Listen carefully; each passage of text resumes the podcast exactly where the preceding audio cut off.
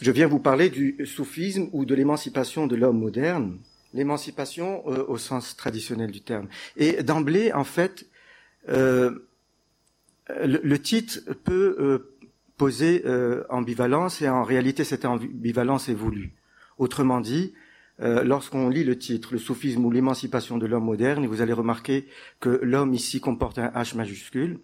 Euh, en, en, réalité, de quel homme il s'agit Et pour être bref, parce que je sais que le temps court, l'homme dont il est question ici, sachant que nous sommes dans ce qu'on appelle la mondialisation, ce qu'on appelle la globalisation cette mondialisation qui inclut non seulement la dimension économique, mais aussi toutes les autres dimensions, à savoir la dimension politique, culturelle et autres, et même religieuse.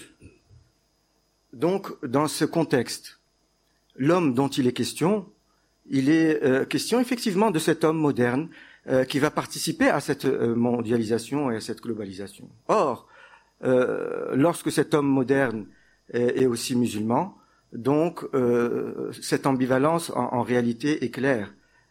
Le, soufisme, comme réponse, autrement dit, pour clarifier le titre en tant que tel, le soufisme comme réponse à l'homme musulman qui vit dans la modernité et qui, par conséquent, et qui, par de facto, est un homme moderne. Parce que, plongé dans cette globalisation, l'homme traditionnel, donc au sens large du terme, qu'il soit euh, musulman, chrétien, juif ou autre, euh, participe euh, de facto à cette euh, modernité et à cette globalisation de par l'utilisation de cette technologie et de par sa, sa participation quotidienne à, la vie de la citoyenneté. Donc, ceci pour clarifier un peu cette ambivalence qui est un peu un peu voulue, un peu provocatrice, on va dire. Je voudrais, pour pouvoir répondre à, à cette question d'émancipation, faire un détour qui, à mon avis, est fondamental. Euh, on, va, on pourrait l'appeler le détour catégoriel ou le détour par une structure que j'ai appelée la structure normative de l'islam. Et à, à, partir du moment où on se trouve en, en, en islam, euh, il est question de tradition. Et euh, il est aussi important de, de, de, situer la tradition dans ce processus euh, euh hegélien, historique, comme Hegel l'a décrit, on, on, va avoir une série de, à travers l'histoire, une série de, euh, de, de, sociétés. La première organisation sociale que euh, ce philosophe euh, sociologue a, a, a définie est celle du, mythe, donc de, de, la société mythique. Par la suite, on va trouver la société traditionnelle, par la suite la société moderne, postmoderne, moderne, liquide, etc. Donc ce dont il s'agit ici, dans cette conférence, il s'agit essentiellement de la tradition de l'islam. Et il s'agit donc euh, d'explorer ensemble ces structures normatives.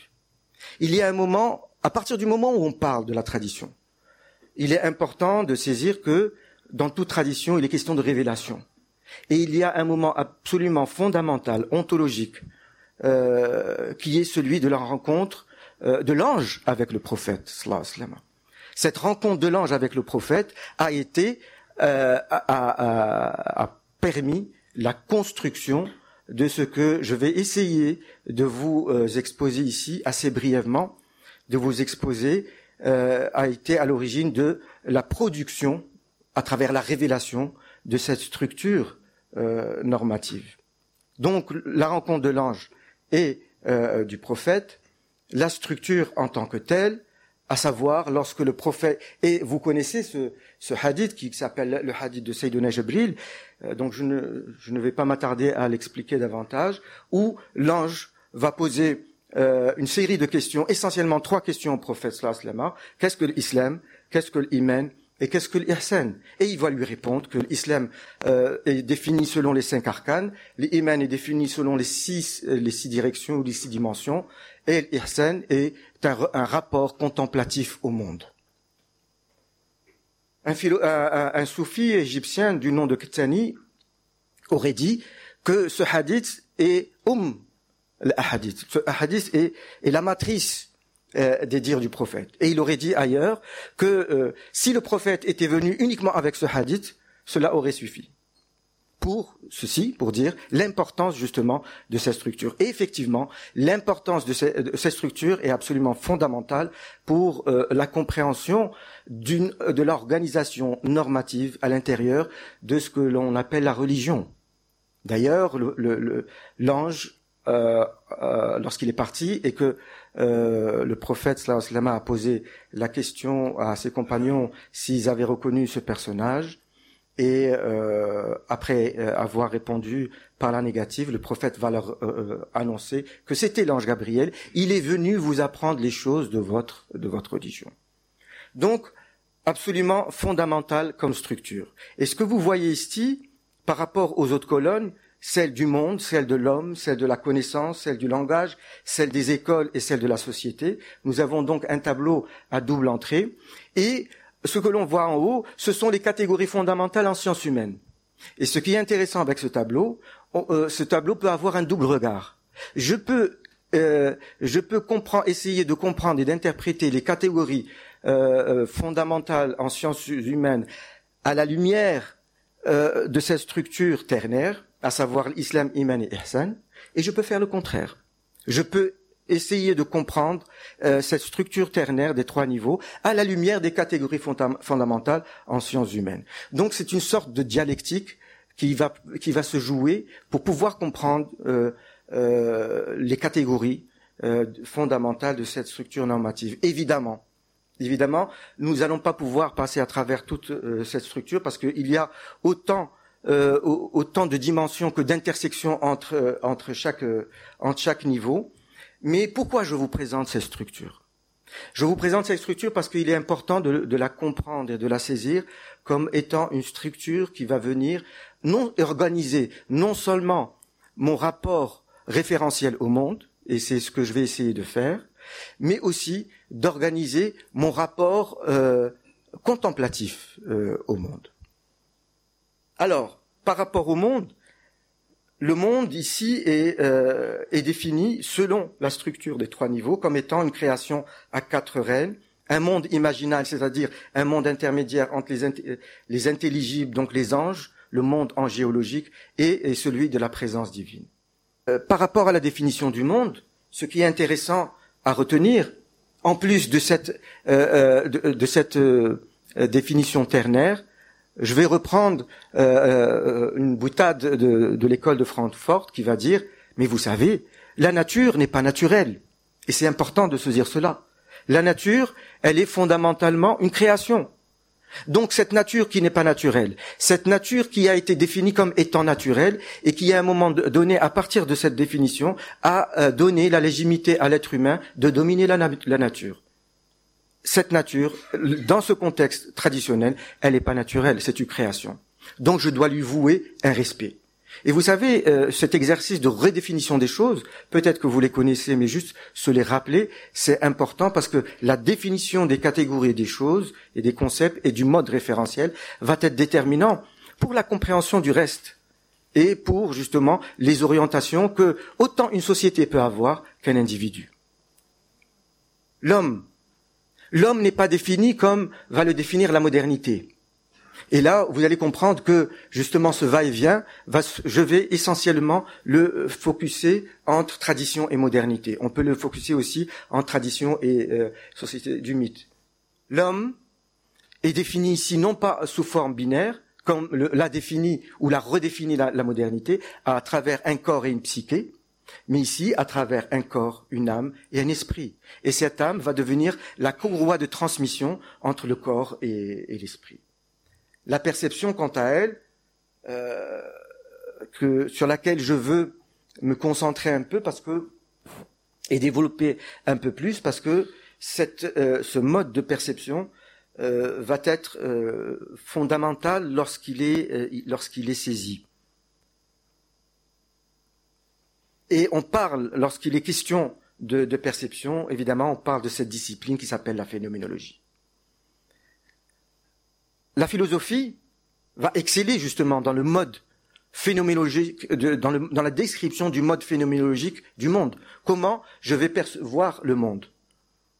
Dont Husserl va, euh, euh, euh, donner certains détails très intéressants, comme quoi que ce que je perçois, le monde que je perçois et le monde extérieur que je perçois, en réalité, c'est c'est le monde qui est dans mon idée. C'est l'idée que je fais du monde qui est véritablement ma réalité.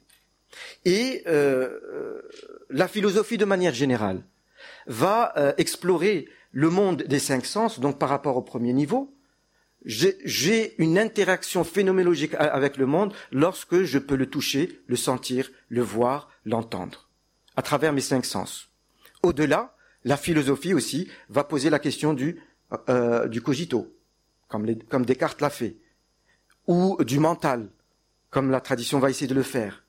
Et à travers ce, ce, mode rationnel du, au monde, ce mode rationnel au monde va euh, permettre à la philosophie d'explorer, par exemple, l'imaginaire, qui, qui, est une projection vers le futur, la réflexion, qui est le cogito du présent, la mémoire, qui est euh, celle du passé, et le hisl mushtarak est particulier à la, à la philosophie musulmane.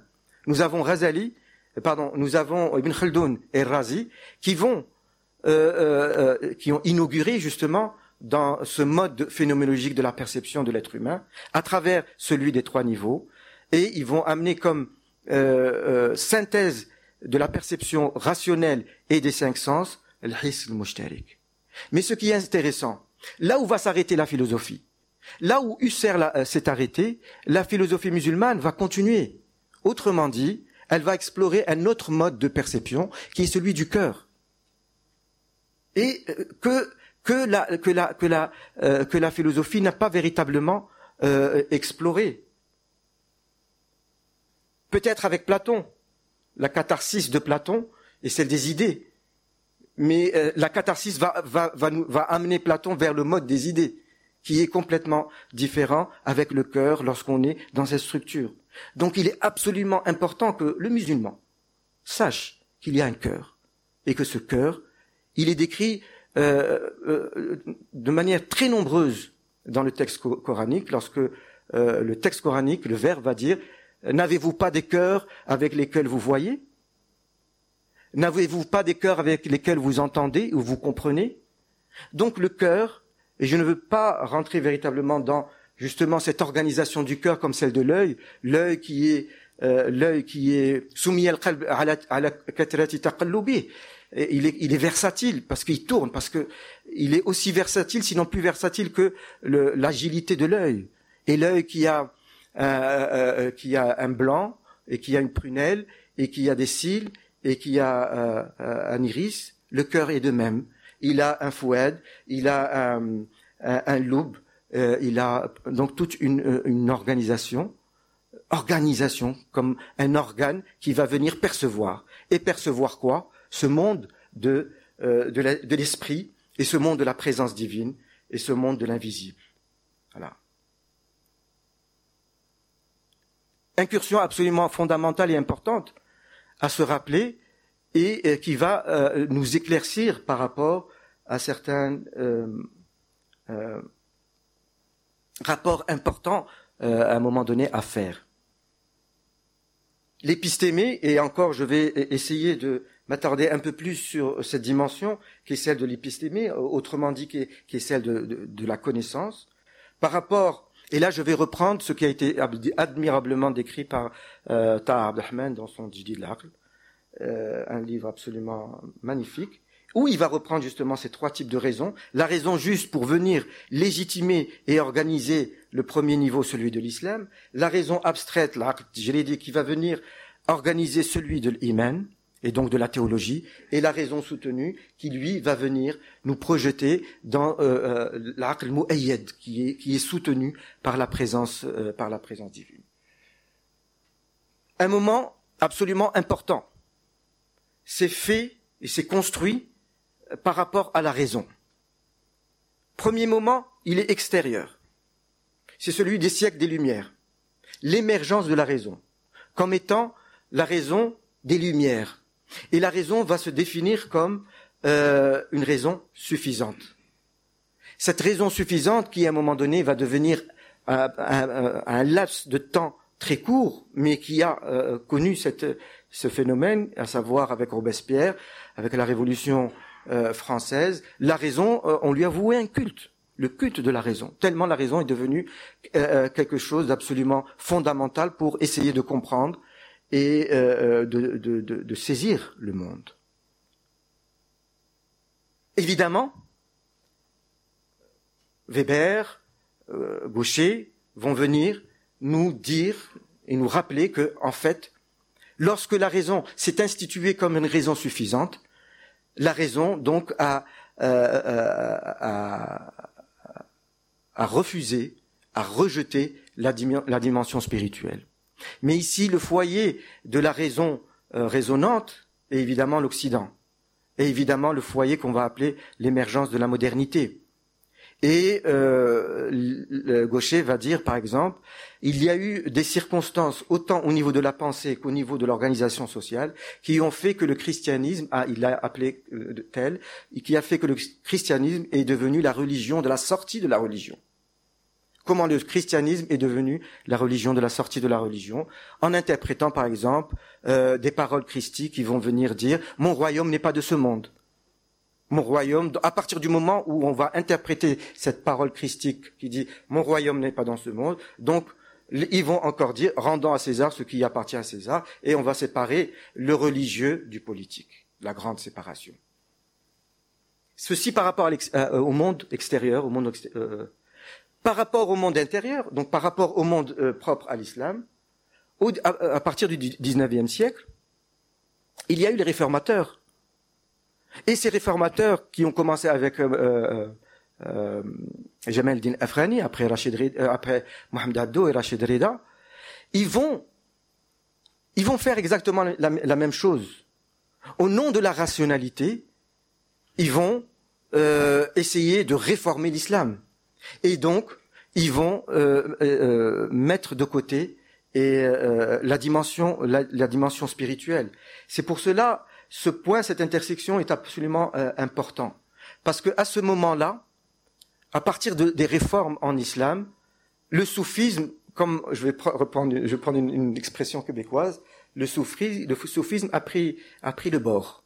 C'est-à-dire qu'on a évacué la dimension soufie de cette structure. On a évacué la dimension de la mystique euh, euh, spirituelle de ces structures. Et de l'islam, il ne va rester plus que le rapport à la raison juste et le rapport à la, raison abstraite. Et lorsque euh, toute la religion va se définir selon ces deux modes, il, nécessairement, il va y avoir comme une sorte puisqu'il est question d'épistémie, il va y avoir comme une sorte de, d'erreur épistémologique. Autrement dit, les tenants euh, euh, de, ceux qui, euh, qui, prônent la raison abstraite et uniquement la raison abstraite vont faire de l'unité une transcendance, tawhid. Ils vont lui en faire une transcendance, une transcendance au point où, par crainte peut-être, de l'idolâtrie, et donc ils vont détruire toute l'immanence. Toute l'immanence, ils vont la détruire pour préserver une transcendance. Mais il y a une erreur épistémologique quelque part. Parce que euh, il ne peut y avoir de création euh, avec uniquement une transcendance sans immanence. Et il ne peut y avoir une création, même pas même une nature, même pas une pensée, avec uniquement une immanence sans transcendance. Les, deux vont de pair. Et que va dire le texte coranique euh, Je suis le premier et le dernier. Je suis l'apparent et je suis le caché. Donc il y a une erreur quelque part. À partir de ce moment-là, cette structure à l'intérieur de l'islam va commencer à vaciller et elle va commencer à se déstabiliser. Et cette déstabilisation est, malheureuse parce que euh, nous vivons aujourd'hui les conséquences de cette déstabilisation. Rapidement, dans, cette structure, indépendamment des courants dont je, viens de vous parler, la raison juste a une, euh, rationalité euh, particulière la raison abstraite aussi, la raison soutenue aussi. Et ce qui est intéressant, c'est que chaque raison va vouloir à un moment donné s'autonomiser. Et la question, c'est l'intégration des trois, des trois niveaux. L'intégration des trois niveaux, autrement dit, c'est le défi de l'islam. Le mode, je vais passer euh, euh, euh, rapidement, le mode langagier qui est très intéressant et qui peut nous nous inviter sur des paroles absolument euh, exquises de, de, de, Ibn Farid qui va dire euh, nous avons bu à la mémoire du bien-aimé un vin dont nous nous sommes enivrés d'avant la création de la vigne. Et évidemment, c'est un mode, un mode particulier propre au troisième niveau que le premier niveau risque de ne pas comprendre, parce qu'il s'agit de vin et de alors c'est là où à un moment donné, les, niveaux vont intervenir pour essayer, et c'est la raison pour laquelle je vous dis, il est important que les trois niveaux soient intégrés et harmonisés. L'herméneutique, en tant que transmission, rapidement, cela a donné euh, en terre euh, du sunnisme les quatre écoles juridiques que l'on connaît, en terre euh, par rapport à la théologie euh, les deux écoles Ash'ariya et Mu'tazila, et euh, par rapport au troisième niveau qui est le soufisme, le soufisme de, de Donc je passe vraiment très rapidement, mais ce qui est important, c'est de saisir justement ce rapport des trois niveaux et ce danger euh, perpétuel justement d'un risque de déséquilibre. Et lorsqu'il y a déséquilibre, il y a des ratés, comme on le voit aujourd'hui malheureusement en islam.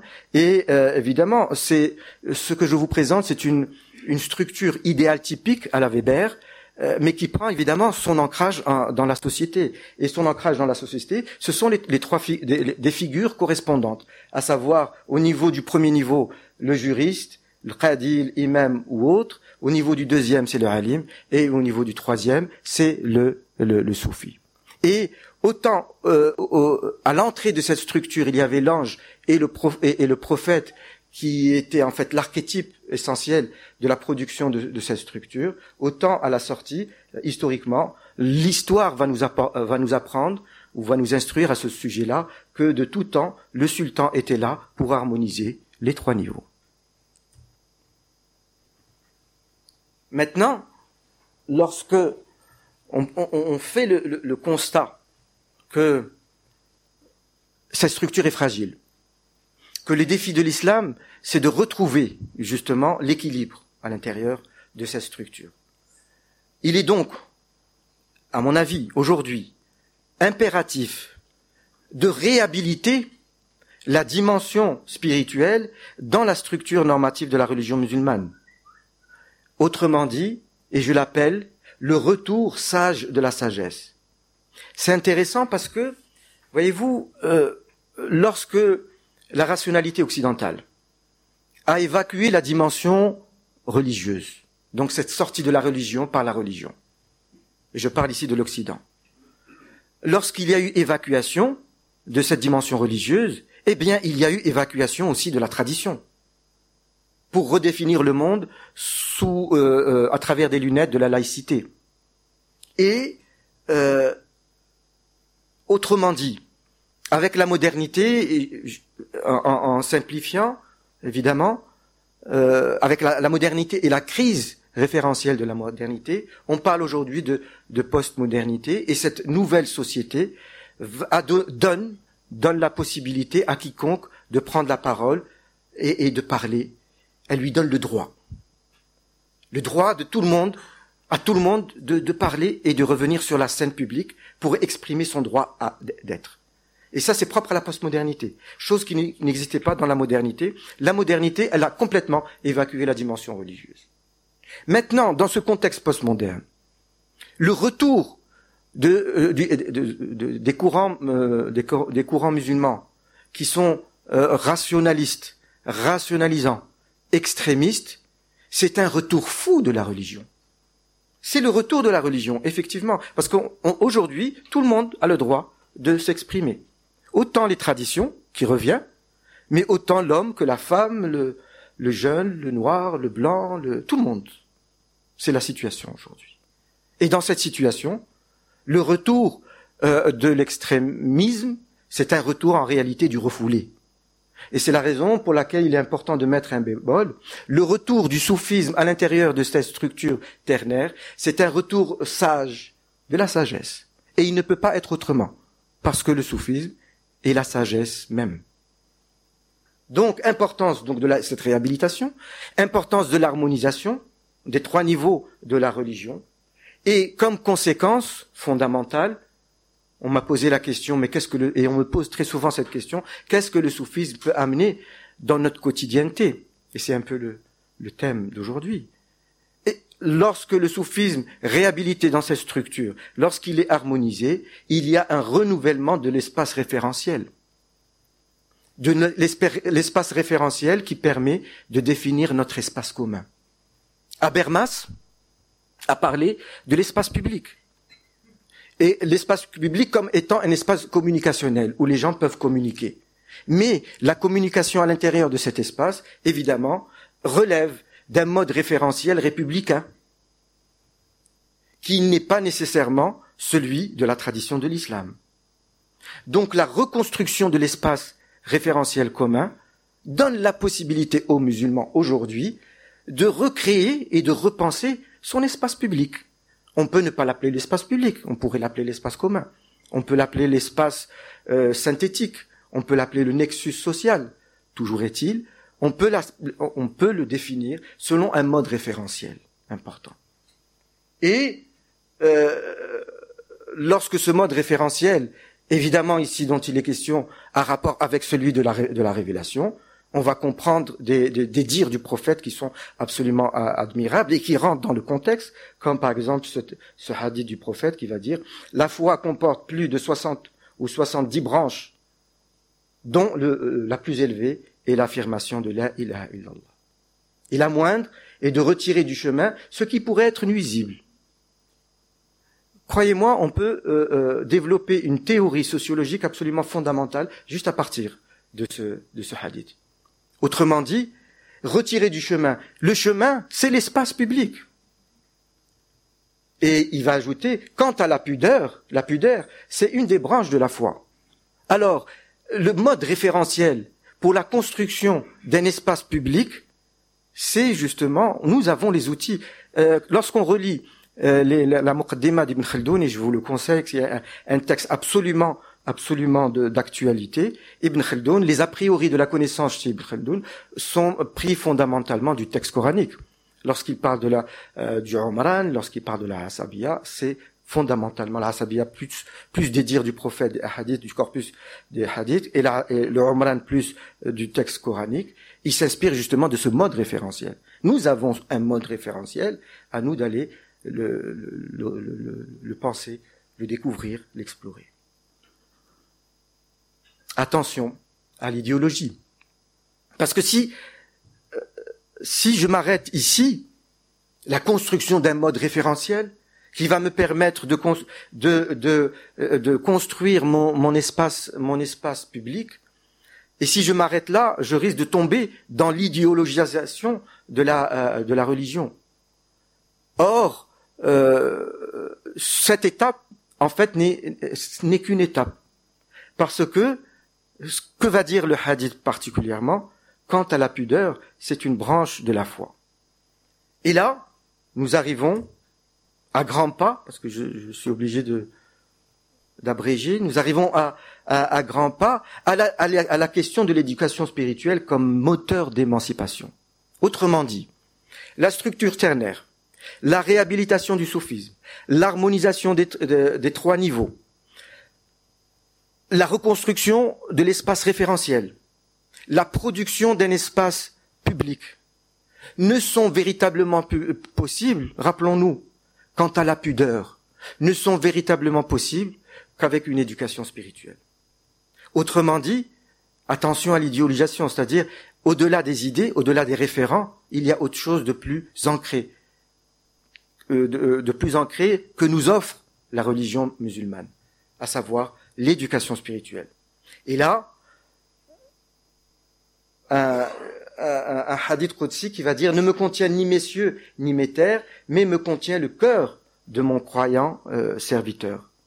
J'ai choisi ce hadith qui est absolument admirable, fondamental, pour nous euh, donner une idée, ne serait-ce qu'un pas le reflet, de l'importance de la dimension intérieure et spirituelle l'importance de cette dimension qui va me permettre justement de me réaliser et de découvrir ce que je porte en, moi. Lorsque je l'ai façonné, va dire le texte coranique, j'ai insufflé en lui de mon esprit. Nous portons en nous l'esprit, euh, le souffle spirituel. À nous d'aller le découvrir. Et lorsque on parle d'éducation spirituelle, l'éducation spirituelle part du présupposé de l'éducation, de la purification du corps. Dans le corps, va dire le hadith du prophète, dans le corps il y a un organe. Si cet organe s'assainit, tout le corps s'assainit. Si cet organe se corrompt, tout le corps va se corrompre. Et les, les, les, les, compagnons vont lui dire, Ya Rasulallah, de quel, de quel organe parles-tu ici? Il va leur dire, il s'agit du cœur. Et donc ici, l'organe dont il est question, ou plutôt le corps, pardon, dont il est question, il est question du corps social. Mais avant d'arriver au corps, à l'assainissement du corps social, à travers le, le mode référentiel, à travers la construction de l'espace public, à travers énormément de choses, quant à la pudeur, la pudeur, il y a donc un travail individuel qui n'est pas collectif, qui s'appelle l'éducation spirituelle.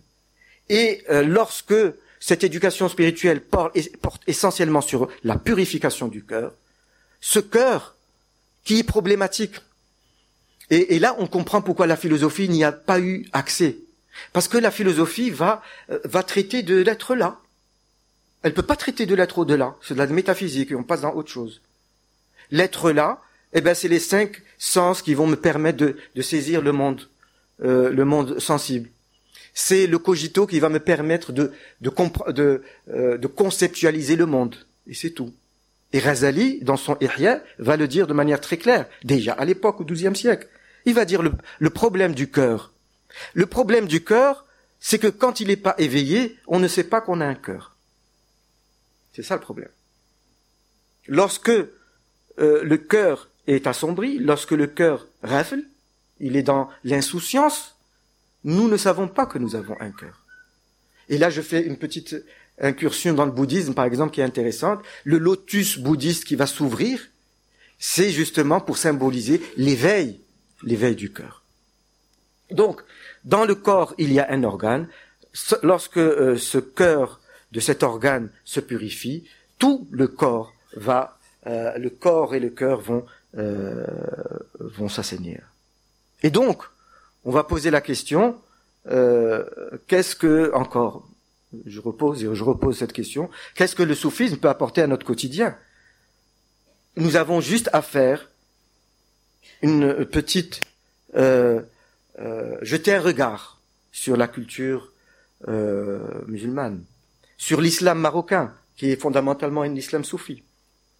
Donc cet islam qui, a apporté déjà énormément de choses. Et ce regard, moi je l'appelle, pardon, ce regard, moi je l'appelle une archéologie de la culture marocaine. Si, comme les archéologues, on planterait une, carotte dans, dans la culture marocaine, nous allons trouver des richesses absolument magnifiques qui nous ont été laissées par, par le soufisme d'antan jusqu'à aujourd'hui.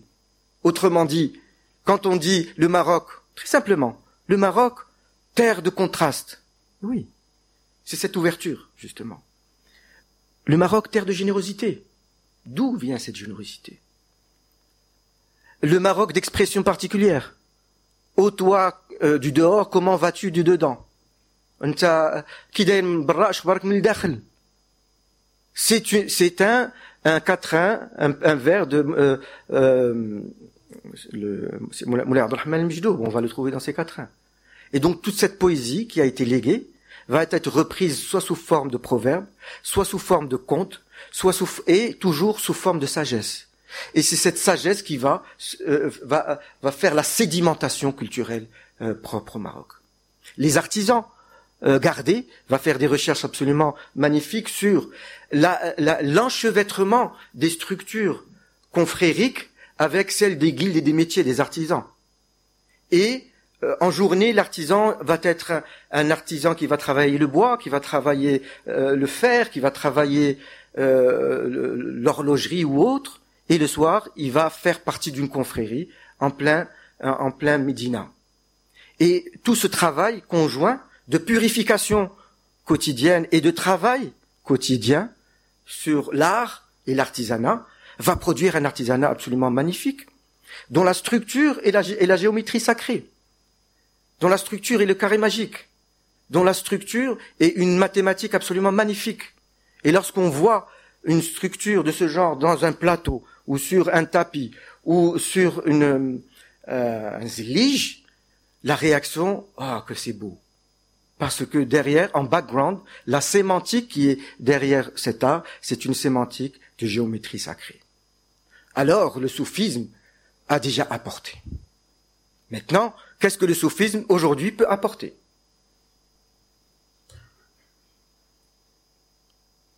Le soufisme aujourd'hui ne peut apporter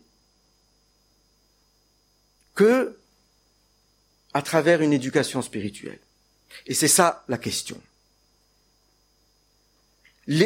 pour, que le soufisme soit efficient, parce qu'on ne peut pas demander au soufisme autre chose que ce qu'il peut apporter. Pour que le soufisme soit efficient, il faut le pratiquer. Et le soufisme n'est véritablement soufisme que ancré dans une pratique. Et les éléments clés du soufisme et de la pratique du soufisme, je vais passer très rapidement, sont d'abord l'existence d'un guide spirituel. Il n'y a de soufisme que lorsqu'il y a un guide et une guidance spirituelle. L'autre aspect, il n'y a de soufisme que lorsqu'il y a un désir ardent pour cette connaissance spirituelle. Le texte coranique va dire nous, nous avons créé euh, nous, nous avons créé euh, les djinns et les êtres humains que pour qu'ils connaissent. Donc en réalité, la finalité ultime de notre vie ici sur Terre, c'est la connaissance spirituelle. Anna Arendt va parler euh, de l'homme, euh, l'homo faber. Nous, nous, nous, ne sommes pas ici uniquement pour fabriquer des choses avec notre main ou avec nos mains. Je vous ai parlé des artisans tout à l'heure. Oui, ils fabriquent avec leurs mains, mais inspirés d'ailleurs, à travers le cœur l'homo faber. L'homo sapiens, nous ne sommes pas ici uniquement pour penser. Et, c'est les trois niveaux d'ailleurs de, cette structure. Et le troisième niveau, c'est l'homo contemplatif. C'est les trois types d'hommes. Le défi justement aujourd'hui, c'est qu'il y ait euh, ce désir ardent de la connaissance spirituelle. Désir ardent de cette connaissance spirituelle qui va me faire aller chercher, aller en quête, me retrouver, me connaître. Qui suis-je? Pourquoi je suis là? D'où je suis venu? Et où est-ce que je vais? Et cela, l'éducation spirituelle va y répondre de manière absolument admirable. C'est ce que j'appelle aussi donc les deux les deux euh, les deux conditions fondamentales pour qu'il y ait expérience spirituelle, la masse critique de cette expérience, à savoir l'existence d'un guide, guide, et euh, soit dit en passant, Ibn Khaldoun en a parlé dans son euh, de manière euh, admirable. Euh, Razali aussi en a parlé, le Junaid aussi en a parlé, bien d'autres. L'importance du guide spirituel. Et le deuxième ingrédient, c'est celui de l'aspirant et, du besoin du divin. Les conséquences d'un cœur purifié, alors c'est d'abord bien faire les choses. Et là, je réponds encore à la question que peut nous apporter le soufisme aujourd'hui? Le soufisme aujourd'hui ne va pas euh, parler de justement de la fabrication, ni de l'excellence de la pensée. Il va parler de la purification du cœur, et c'est ce qu'il va nous donner. Et un cœur purifié, dans un corps, ce corps, qu'il soit éboueur, qu'il soit diplomate, qu'il soit parlementaire, qu'il soit policier, qu'il soit instituteur, ce cœur purifié, il va bien faire les choses. Et je pense que le soufisme peut énormément apporter à ce niveau-là. Comment transformer l'individu pour qu'il soit un individu euh, et un citoyen responsable, avec toute la, euh, la douceur et la beauté de la chose. Ensuite, évidemment, intégration des trois niveaux de la religion. Et ici, l'intégration est au niveau individuel. Moi, en tant qu'aspirant au soufisme, quel est mon rapport à la loi? Et je dois avoir un rapport à la loi. Je ne peux pas faire euh, l'économie du rapport à la loi. Comme je ne peux pas faire l'économie du rapport à la foi, comme je ne peux pas faire l'économie du rapport euh, à la contemplation et du rapport à l'éducation spirituelle. Donc, en moi-même, je dois intégrer ces trois niveaux si je veux les voir euh, dans l'espace public. Je dois d'abord les intégrer en moi-même. Et c'est la raison pour laquelle le point de départ fondamental, justement, c'est l'éducation spirituelle. Donc j'ai fait avec vous ce détour, ce détour conceptuel pour euh, des raisons de compréhension, mais en réalité le point de départ, le point de départ, c'est celui avec lequel je finis. Donc intégration des trois niveaux au niveau individuel. Et enfin, pour finir, place à l'imagination créatrice. Et là, l'imagination créatrice est infinie. C'est la raison pour laquelle euh, j'ai cité ce hadith tout à l'heure. Euh, ne peut me euh, ni mes terres ni mes cieux ne peuvent me contenir, mais me contient le cœur de mon cœur, de mon serviteur croyant. Nous avons un espace absolument infini à l'intérieur de nous.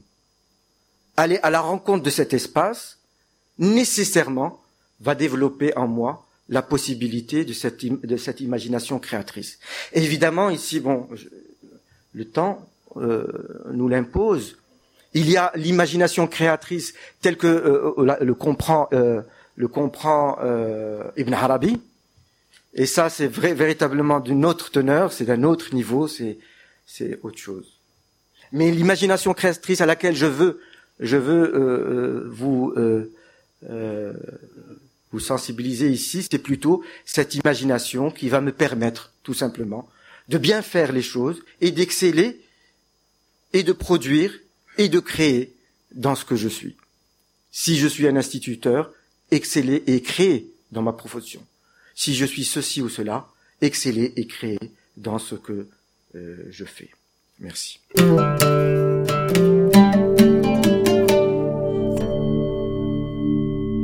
Très bien, je vais essayer, il y a eu sept questions, je vais essayer de synthétiser, de regrouper pour euh, répondre à, vos questions. Tout d'abord, euh, sagesse et laïcité, ce retour de la sagesse qui a été posé comme question première.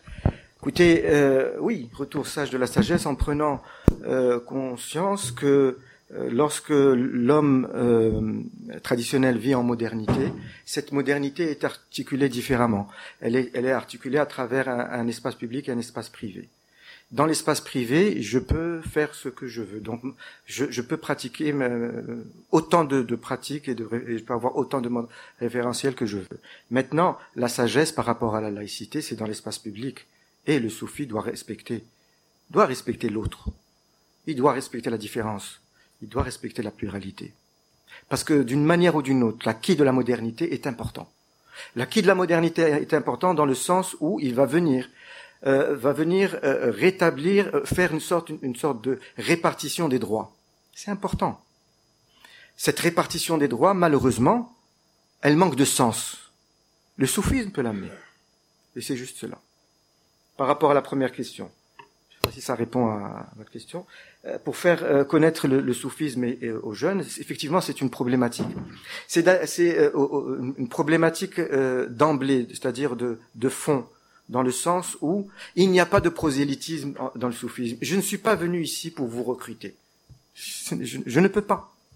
Parce que lorsqu'on parle de soufisme, et la question tout à l'heure a été, a été posée, euh, la place du soufisme dans cette articulation.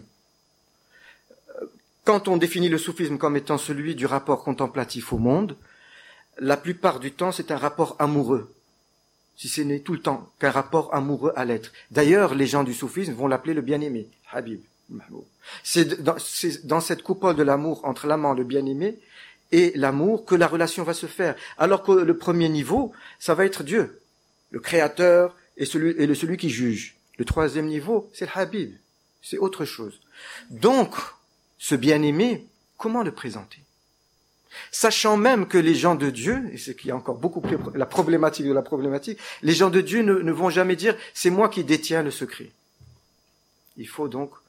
Euh, et est-ce que, en tant que euh, personne ou individu qui ont cette sensibilité, on va dire, du troisième niveau, cette sensibilité de l'expérience spirituelle, est-ce qu'on va utiliser les stratégies de la modernité, par exemple, le, la publicité, etc., pour parler de soufisme? C'est là, c'est ça le. Mais il y a toujours un moyen il y a toujours un moyen, à travers euh, juste la sensibilisation et, de, et, peut-être évoquer la maïotique platonicienne pour euh, faire euh, éveiller autant au sein du jeune qu'au sein de l'individu mature ce désir de la spiritualité. L'effet de la prière sur le cerveau humain, écoutez, quand on parle du, du, rapport entre le cœur et le corps, euh, si le cœur est purifié, et quand le cœur est purifié et que tout le corps s'assainit, alors il va y avoir un effet non seulement sur le corps, euh, sur le cœur, mais sur les membres, mais sur les oreilles, et sur les pieds, et sur tout le corps. Donc euh, nécessairement, il y a un effet. Maintenant, franchir le pas pour mettre des cathodes sur quelqu'un qui invoque et, et trouver... Euh, il y a un, petit reportage intéressant qui a été fait déjà il y a quelques années en anglais, mais il est sous-titré en français. What the bleep do we know? What the bleep? The bleep, c'est B-L-I-P. B-L-I-P. What the bleep do we, what the think do we know? C'est quoi ce que l'on, qu'est-ce que l'on connaît? Et c'est très intéressant parce que ça répond exactement à ce que, c'est-à-dire quel est mon rapport lorsque je vois une bouteille, qu'est-ce qui se passe au niveau euh, de mes sécrétions euh, et de, de, mon imaginaire et de, ou quand je vois une image ou quand je sens. Et, dans ces études-là, il y a eu de, euh, l'eau justement où on va euh, on va prendre un personnage qui va euh, détester cette eau et on va prendre un autre personnage qui va adorer cette eau, et on va prendre un personnage qui vont faire des chants sur cette eau, on va prendre un personnage qui va réciter des mantras sur cette eau, et lorsqu'ils vont aller chercher le, la cristallisation, lorsqu'ils vont cristalliser ces différents eaux, ils vont trouver des choses absolument magnifiques. Lorsqu'il s'agit de la cristallisation de l'eau détestée, ça va être d'une laideur terrible. Maintenant, c'est ça. Par rapport cet, irrationnel, et, et, c'est des Abdelrahman a été repris, évidemment, parce que il m'a énormément inspiré dans, euh, non seulement dans ma rédaction de thèse, dans mes études, et je l'ai même interviewé. Je veux vous dire ce que ce qu'un jour il m'a dit par rapport au troisième niveau, et ça répond à ce que, à ce que Samir a, a suggéré tout à l'heure. Euh, le troisième niveau n'est pas subjectif, n'est pas illogique. Il a sa propre logique qui ne manque pas de, c'est un monde qui ne manque pas de consistance logique. C'est une autre logique. C'est comme des isomorphismes. Ils ont, il a une loi particulière. Marcher sur l'eau, ben, relève d'une autre logique. Voler dans les airs relève d'une autre logique. Et c'est donc par rapport à, à, ce niveau-là. Et j'en je, profite pour répondre à la question sur la position de l'Ihsan par rapport aux, trois, aux trois niveaux. Mais, mais c'est cela, justement. Le troisième niveau suggère, définit, euh, euh, invite par rapport à la conscience contemplative. Mais le troisième niveau lui-même va me dire, tout seul je ne suis pas suffisant, j'ai besoin de la loi et j'ai besoin de la théologie. Ou sinon le troisième niveau, je l'appellerai le soufisme californien. Vous m'excuserez si c'est euh, quant à l'infaillibilité du guide, comme question qui a été posée, écoutez, l'infaillibilité est reconnue au prophète et les guides sont des êtres humains. Il est possible que le, euh, que le guide se trompe, mais que de, que de contes et d'histoires. D'ailleurs, j'ai envie de vous lire un conte ce soir. Ce conte que j'ai écrit euh, pour l'occasion, si vous me le permettez, après la réponse à cette question. Et c'est un conte qui répond aussi à, aux autres questions. Euh, L'infaillibilité, euh, c'est pour ça que le corps sincère, est le cœur sincère de l'aspirant est important, parce que le cœur sincère de l'aspirant qui est en quête et qui va trouver son guide. Qu'est-ce qu'il cherche? Il cherche Dieu. Mais il va trouver un instituteur qui va l'aider à le guider vers Dieu. Donc l'en soi, le but, c'est qui? Le guide ou Dieu? Voilà. Euh, quant à l'ésotérisme, il y a quelques calculs ont été faits qui m'ont un peu échappé. Écoutez, euh, l'ésotérisme fait partie euh, d'une science. oui, c'est une science et qui euh, dont René Guénaud justement a essayé d'étayer certains certains aspects, mais euh, ça reste une science euh, à, part, à, part, entière et qui est un peu différente du soufisme parce que la science du soufisme c'est avant tout la science de la purification du cœur et la science de l'éthique comportementale, une notion absolument fondamentale euh, qui fait partie justement de toute euh, cette éducation spirituelle. Autrement dit, comme disait Jésus, vous les reconnaîtrez à leurs fruits. Les fruits du soufisme, c'est l'éthique euh, comportementale. Et si vous me le permettez, je pense que j'ai un peu brossé, j'ai, je suis passé à travers les, les, les, les, les toutes les questions. Si vous me le permettez, j'ai envie de vous lire un conte que j'ai que j'ai rédigé pour pour l'occasion. si on me le temps. Et qui, à mon avis, euh, résume un peu tout ce qui a été dit, mais sous forme de conte. Pourquoi le conte, en fait? Parce que le conte, lorsqu'on rentre dans l'éducation spirituelle, nous sommes dans l'autre langage, le, langage du symbolisme, le langage de l'allusion, le langage de ce qui peut être perçu de manière... Derrière René Guénon l'a dit, le meilleur langage pour pouvoir aborder cette dimension de l'être et de l'intériorité, c'est le, le symbole. Il l'a dit dans ses textes, et les paraboles. Et euh, les prophètes sont venus d'ailleurs, ils ne sont jamais venus avec un discours, comme le Razali par exemple, ou comme j'ai essayé de vous le faire ici. Ils sont venus avec une parabole, ils sont venus avec... Et justement cette parabole va venir éveiller euh, cette dimension spirituelle. Alors, le conte dont il est question ici ce soir, c'est l'histoire des trois compagnons sur le chemin euh, de la religion. Le juriste, le théologien et l'ermite.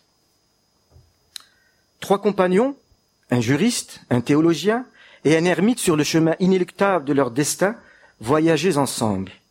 Voyageaient ensemble. Après une longue traversée, ils s'assirent à l'ombre d'un olivier où ils commencèrent à discuter vivement des causes de l'abandon de la religion chez un grand nombre des gens de leur cité. Tous les trois s'entendaient sur le fait que la perte de la vue de la vérité était au cœur du problème mais leur accord prit fin lorsqu'ils commencèrent à, exprimer ce qu'était pour eux la vérité. Chacun essayant de démontrer aux autres que c'était lui qui la détenait. La vérité, disait le juriste, est écrite dans le Saint-Coran. Celui qui suit les préceptes édictés par la loi divine marche sur le chemin droit sans risque de s'écarter. Tu enfermes la vérité dans les limites étroites, répliqua le théologien. La vérité n'est pas seulement ce qui apparaît à l'œil. Dieu ne dit-il pas à plusieurs reprises dans le Saint-Coran que ceux qui comprennent son message sont ceux-là qui sont doués de raison. Celui qui veut entrer dans la vérité doit donc réfléchir à la parole divine, utiliser ses capacités de raisonnement intellectuel pour comprendre le sens caché derrière l'apparence des mots. C'est seulement au prix de cet effort d'abstraction qu'il peut prétendre s'approcher de la vérité. Si par contre, il se contente de s'acquitter de toutes les obligations que Dieu lui a données et de suivre à la lettre la chaléa, donc la loi. Il restera comme l'enfant qui obéit uniquement pour ne pas être puni, mais sans comprendre ce qui est bien et ce qui est mal. Au moins, lui répondit le juriste, celui qui ne sait pas discerner le bien du mal est parfaitement guidé lorsqu'il suit la charia. Une loi parfaitement claire, alors que toi, sur quoi t'appuies-tu pour prétendre que tes abstractions, tes abstractions sont justes? À force de chercher à rationaliser toute chose, ta vision devient si trouble que tu finis par en déduire que tout est impur. Tu parles de clarté de la loi, rétorque le théologien, et de prétention de ma part. Pourtant, c'est toi qui décides ce qui est juste et ce qui ne l'est pas dans la loi divine. C'est encore toi qui interprètes pour dire aux croyants comment se comporter. Pourquoi les croyants feraient-ils plus confiance à ta vérité qu'à la mienne? Pour le moment, déclara l'ermite, là restez en silence. La vérité est que vous vous trompez tous les deux. Toi, le théologien, tu reproches aux juristes d'avoir une vision étroite de la vérité et de la religion, sans te rendre compte que toi aussi tu exprimes ta vérité dans des limites. Pourtant, pendant que l'un est absorbé par la préoccupation de respecter la loi mot à mot, et que l'autre se laisse séduire par ses exercices intellectuels, vous oubliez l'essentiel. La lutte contre votre ego, ce que notre prophète bien-aimé appelait le grand jihad. Jamais l'être humain n'arrivera à la véritable connaissance qui le conduira à la vérité s'il ne travaille pas à élever son âme, à libérer son corps et son esprit de tout ce qui n'est pas Dieu. Toi, le juriste, tant que tu chercheras la satisfaction dans ce que tu crois être l'obéissance rigoureuse à la loi divine, tu resteras prisonnier de la prétention de ton ego à pouvoir distinguer ce qui est juste de ce qui ne l'est pas. Toi, le théologien, tu nourris ton ego de la croyance que tu peux atteindre une connaissance supérieure de Dieu, au mieux interpréter sa parole grâce à des raisonnements logiques. Ô ermite, l'arrêta le théologien. De quel droit viens-tu nous donner des leçons? Toi qui te perds dans, dans des élans d'extase, toi dont le cœur nourrit en secret le désir d'accomplir des choses extraordinaires, telles que marcher sur l'eau et traverser le feu. Ce ne sont que des envolées, répondit l'ermite, des envolées que je ne peux contrôler parce que je n'ai pas encore trouvé mon guide, celui qui pourrait m'éviter de tomber dans ces pièges. Mais qu'as-tu à dire aux théologiens dont la folle raison se perd dans la transcendance et toi, juriste, dont la petite raison est tournée vers la loi, qu'as-tu à dire de tes égarements dans les replis de la lettre et l'éternel retour de la répétition des actes du corps qui, privés des élans du cœur, finissent par perdre de leur sens, tels les mots répétés par un perroquet. Quoi qu'il en soit, intervient le juriste, malgré ce que tu penses, je suis nécessairement plus proche de la vérité que vous deux, puisque je suis guidé par la loi. L'ermite, irrité par le ton tranchant du juriste, allait protester lorsqu'une voix calme se fit entendre. Un robuste vieillard, aux yeux plissés, de bonté, s'était approché sans qu'ils s'en aperçoivent, tant ils étaient pris par leur discorde. Mes enfants, mes enfants, leur dit ce dernier en posant sur chacun un regard plongeant jusqu'au fond de leur cœur. Mes enfants, pourquoi vous affronter Ne voyez-vous pas que vous êtes l'ouïe, l'odorat et la vue d'un même visage, le corps, l'esprit et le cœur d'un même être. Dieu n'a-t-il pas créé des êtres complets, dotés de différents moyens de connaissance pour mieux l'adorer? Aucun d'entre vous ne détient à lui seul la vérité, mais ensemble, vous pouvez l'approcher l'union entre le corps, le cœur et l'esprit, l'équilibre harmonieux entre eux, c'est cela l'unique vérité avec un grand V.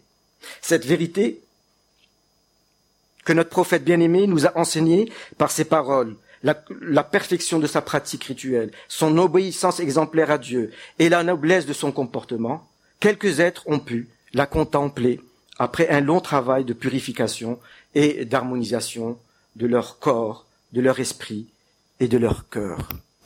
Ceux-là connaissent la lumière de la vérité. Ceux-là peuvent guider les croyants vers elle car ils connaissent tous les pièges et les dangers du chemin. Mais aussi parce que leur être entier est occupé par Dieu. Ils ont su, de manière magnifique, mettre les choses de la loi, de la théologie et de l'être à leur place. Ils ont su faire de la loi une sagesse, une hikmah, de la pensée un exercice de tafkur, de méditation et une intelligence. Et enfin, des vérités de l'être, une révélation et une inspiration. Il aime. Lorsque la loi, la pensée et le cœur sont unifiés et harmonisés, ils deviennent alors un moyen, un vaisseau bravant les flots de l'amour et de la connaissance vers cet océan sans rivage de l'éthique prophétique. D'ailleurs, notre tendre Aïcha ne disait-elle pas de son saint époux que son comportement était le Coran? De plus, les mots eux-mêmes ne nous disent pas que les termes khaliq, khalq, khuluq viennent de la même racine. Rappelons-nous les paroles coraniques qui, au tout début de la de la royauté, nous instruisent ainsi.